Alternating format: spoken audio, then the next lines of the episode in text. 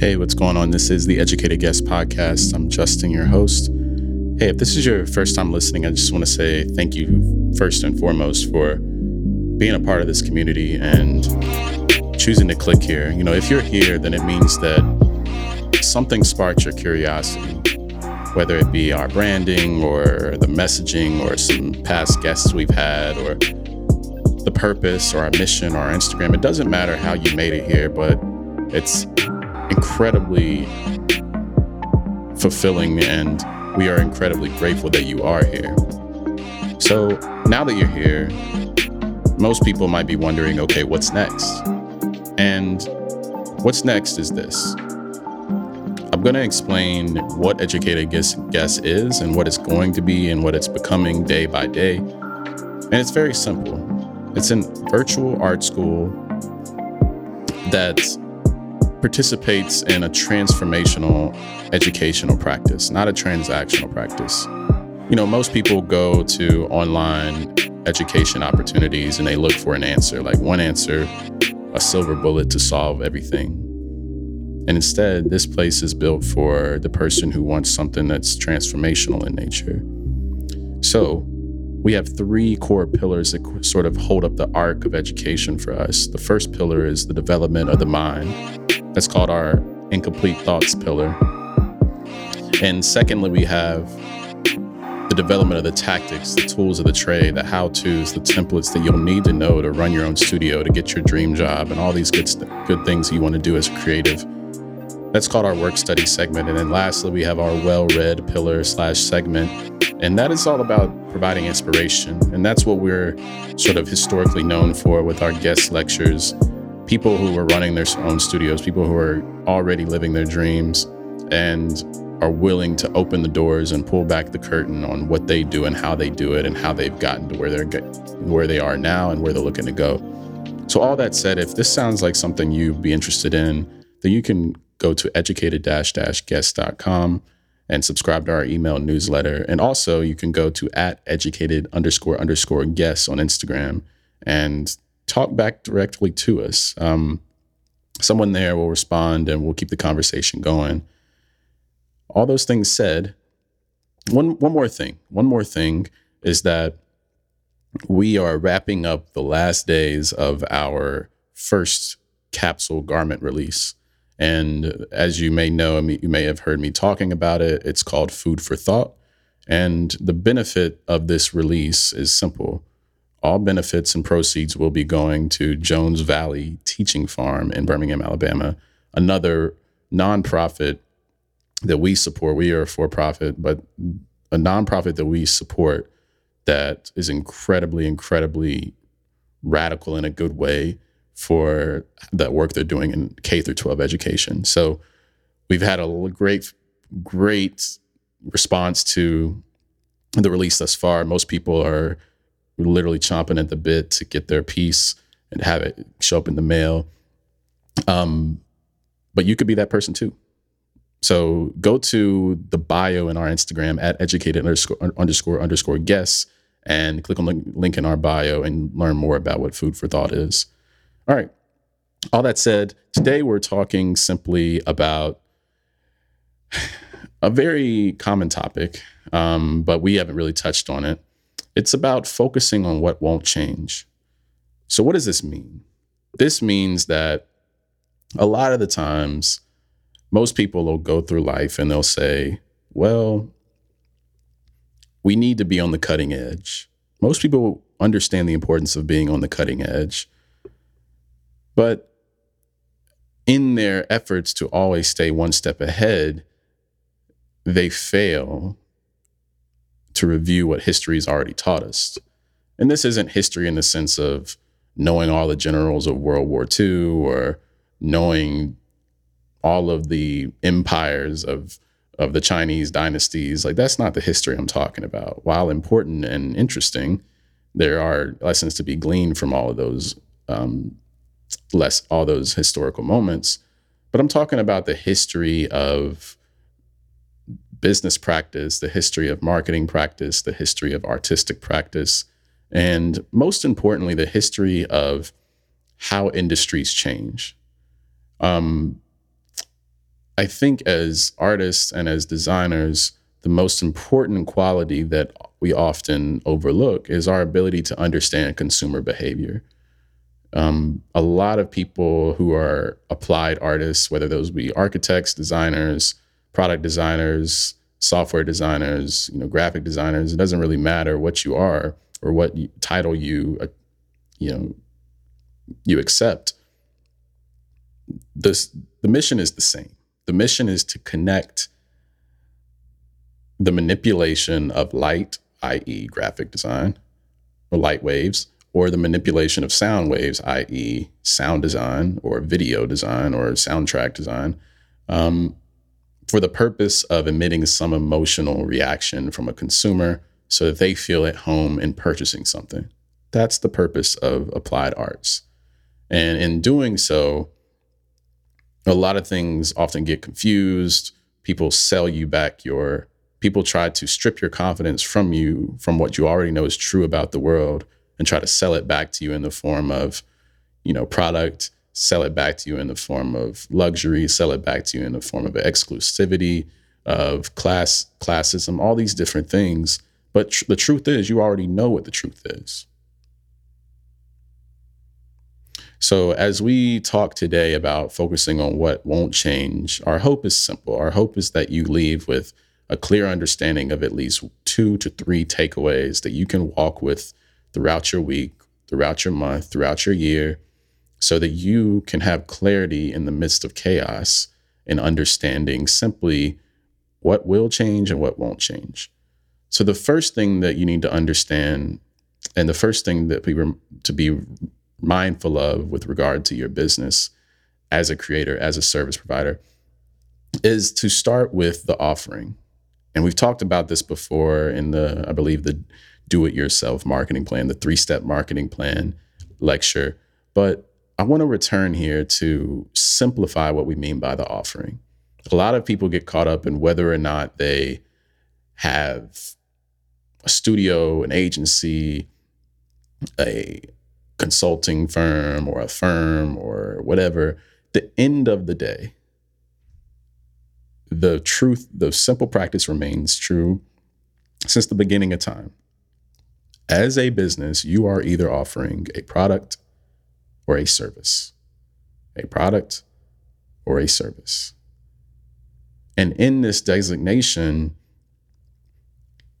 people try to confuse things by saying, well, what about software as a service? What about, you know, customer as a service or any of these SaaS or any of these AS, AAS, you know, offerings, you know, product as a service, any of these things.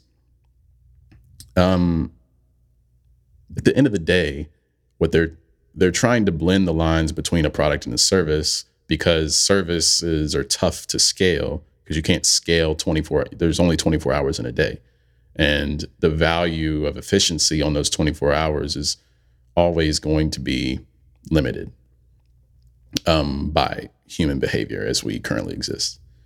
So, what you want to do is define clearly what your product is and what your service is. And don't overcomplicate it, just start there. So, that's the offering. That's part one takeaway. If you ever get confused about whether or not you want to, like, what your value is, what you're providing, who you're providing to, who you're selling to, all these different things that all these blog posts try to sell to you, always come back there. Think like a like a cave person, if you will. And there's a lot to be learned and gleaned from prehistoric times because people have been offering transactions and the economics have existed in different forms since the beginning of time. So it's important that you, you remember that. Takeaway number two, and I'll, I think we'll stop here. Takeaway number two is pretty simple. Now that you understand what product or service you're offering, it's important that you understand the industries that won't change, the industries that won't change. Now, I want to be very clear about this that industries are not at all um, axiomatic, meaning no one source of truth of all in industry exists any anywhere. You can go to any consulting firm's website, the McKinseys, the Bains, the BCGs, the Deloittes, the whatever, and they'll try to define and talk about industry in a certain defined way, but you'll notice the nuanced differences of how they're all categorized. So to say that you're in the health and beauty industry or you are a specialist in the um, let's say outdoors and activities industry, well, it's important that you understand the other names for that industry and the connecting nodes of those industries because the lines are being clearly blended. If you if I were to ask you what industry is Beyonce in, you would have no clue because oh well she just released a film. Is she in the film industry? Oh well she I mean she went on tour. Is that like the touring industry? Is this the entertainment industry? Is she is she an entertainer because she's a businesswoman too? You know, what about her fashion? Like is, is she a stylist or is she as a model? Like what is she? And the confusion there just gives way to again a lack of confidence. So what we're here to do is to restore that confidence in a new form that's both scalable and re- repeatable. So repeatability and scalability is what we're all about. And if you can go into the future knowing what those methods of scalability and predictability and repeatability are, then you're going to be set up to win and there's no way you could lose. So, what happens next is this I'm going to give you a few examples of industries that don't change and some examples of how to predict. And we've gone through this in a past lecture with Scott Belsky before how to predict the repeatability of innovation. Uh, okay, so a couple of industries that you'll want to pay attention to in the future that will not change are these kids and games. People are going to continue to reproduce. People are going to continue to become parents. And as far as you can see into the future, there will be kids who want something cool and parents who are willing to pay for a certain security of safety, a certain reassurance of quality, of certain certain reassurance of you know repeatability, of usability, of status. Like people are willing to pay for those things, and it's important that you know how that industry is marketing itself, how that industry is changing, and how it's existed since the beginning of time. So, in addition to kids and games, you have to understand that people will continue to buy homes. People, for better or for worse, people will need some place to live. So, as a result, you don't necessarily have to be in the business of designing or helping real estate businesses or real estate developers. But if you can become an expert or a pseudo expert or at least a, a, a savant on home and garden, then people are always going to be looking for that in the best of times and in the worst of times.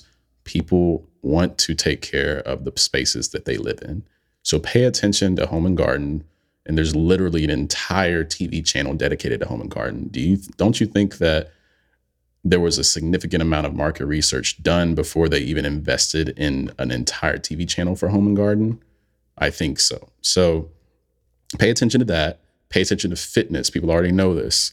Pay attention to fitness because people are going to want to take care of themselves and it's growing and there's a huge demand for it because people are now exposed to more information about uh, the possibility of increasing your longevity.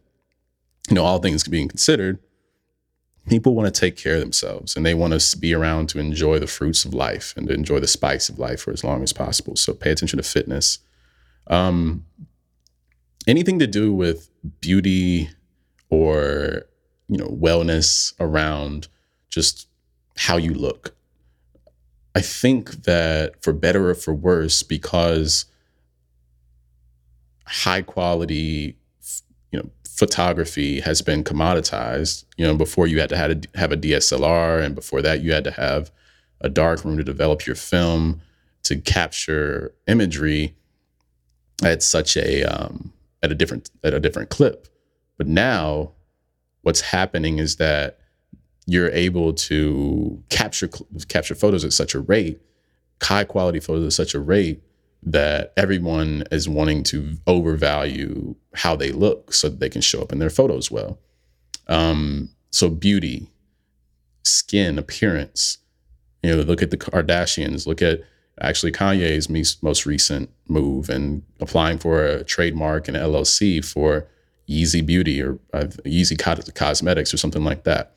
People care about what they look like, and the for better or for worse, what I would like to see out of everyone from this community is if you're looking to specialize in a certain industry or go after a certain client base as a service provider or even develop a product this is an industry to pay attention to because you can off you can be the one to offer body positive again from expression to impact. We keep talking about that it's not about just simply getting in the beauty industry because that's where the money is. It means that this industry isn't going to change. For until as far as you can see into the future people are going to care how they look. So it's very competitive but the new perspective that could be offered is one of body positivity of different hues, of highlighting different skin tones, of making sure that people feel beautiful in whatever their skin is. And if you can tell those stories better than the next person, then people will continue to come to you. And then lastly, I want to draw attention to, you know, just simply the industry of like electronics. Um, I know that's, you know, we call it electronics, we tech, we call it um, you know, SaaS, anything like that. So, I mean, at the end of the day, a lot of the innovation is driven by, you know, Moore's law, and it's going to continue to the the exponential growth of technology is going to continue to to happen. Um, and as people as technology becomes more and more accessible in all different arenas, you're going to start to see you're going to start to see this rapid, rapid um, integration between this category just pretty much disappearing. We see it with IoT as like Internet of Things, but at the end of the day, um, you're going to pay attention to this category of consumer electronics for a little bit longer, whereas entire industries are pretty much consolidating into devices. So think about it from a phone perspective, and it's often talked about in this way. For example, your phone, if you have a smartphone, if you think about all of the different apps on your smartphone, then it's important to consider that all of those apps used to be storefronts. Your phone, I mean, excuse me, your your camera on your phone, your measuring stick, if you have an iPhone, your music player, or the Spotify or Apple Music or Tidal or what have you, SoundCloud all these used to be different storefronts. iTunes used to be Coconuts or Best Buy or Circuit City or one of those. And further in the future, I mean, further in the past, they used to be record stores. So as you can see, we're con- things are going to continue to consolidate into singular devices. So it's not really going to be that you can become the best marketer of consumer electronics. Instead, you need to be the best marketer of a lifestyle around the electronics. And that's what I'm hoping that for this community to be very well aware of as you go into your practice as a designer, your practice as an artist. Start to recognize these trends. And um, so that's that. And the second part I told you I would, I would talk about is how to predict scalability of um, innovation, how to predict innovation. And if you if you're familiar with um, sort of the brief history of the future or a brief history of technology, then it kind of all dates back to the Steam computer. I'm not sure what year it was exactly created. Um, let's call it 19th century. I'm believing it was 19th century roughly.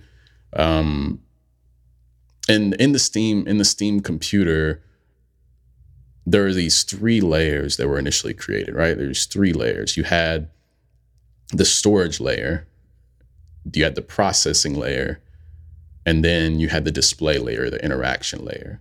And this isn't a necessarily like um, crash course on technology. This is just a brief, ex, you know, explanatory, expository message on how to predict innovation and how to show that things really don't change.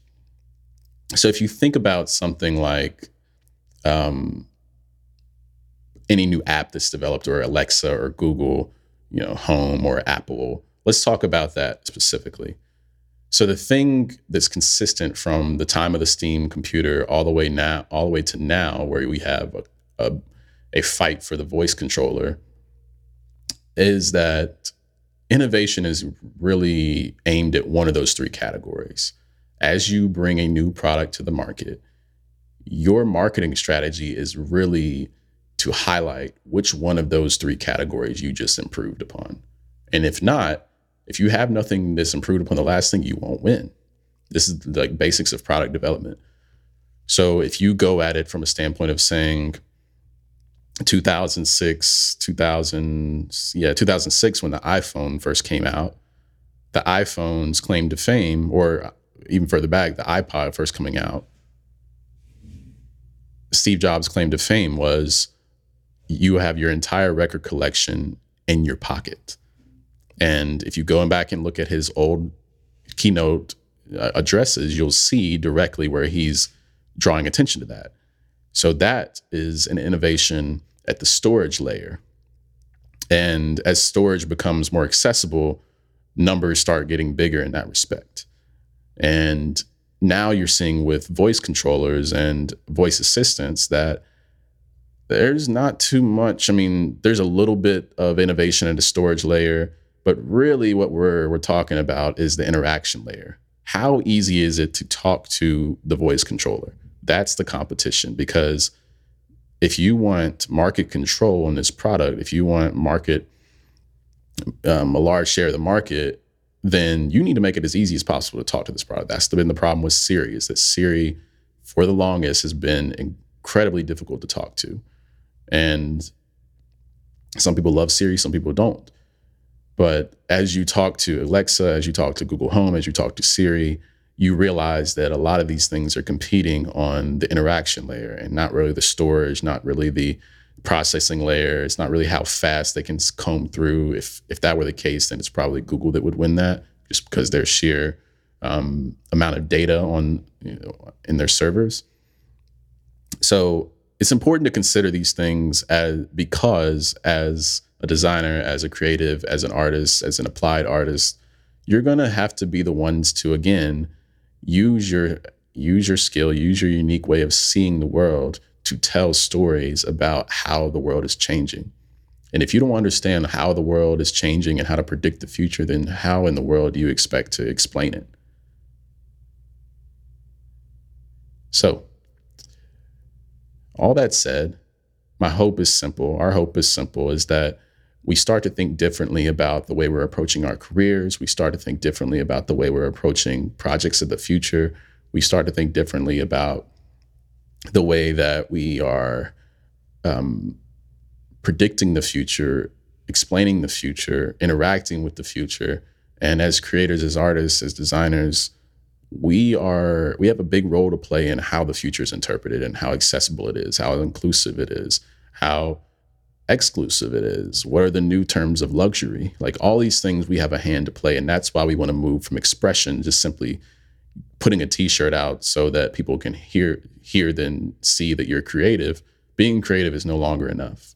It's now most important to have an impact. So how is your how is your creativity being applied to tell a better story about the future? So if you like this sort of content if you like this sort of information if you want to talk back directly with us, then you can reach out in two ways. Two ways. So, first and foremost, I highly recommend if you're open minded to email newsletters and stuff like that, then subscribe to our email newsletter. We don't bother you a ton. We're not a real big proponent of email, mostly because we don't like email ourselves. But we do think it's an incredible way to interact with one another on a one to one basis. And we highly recommend that our newsletter, newsletter is better than others. So check that out. That's at educated guess.com. And you can go again, educated guess.com if you missed me saying that the first time. And also, the second way to interact with us is to simply talk with us at educated underscore underscore guests on Instagram. And we will have someone talk to you there and we'll keep the conversation going. Looking forward to it. Thanks so much for your attention and your curiosity. We will talk to you very soon. All right. Peace.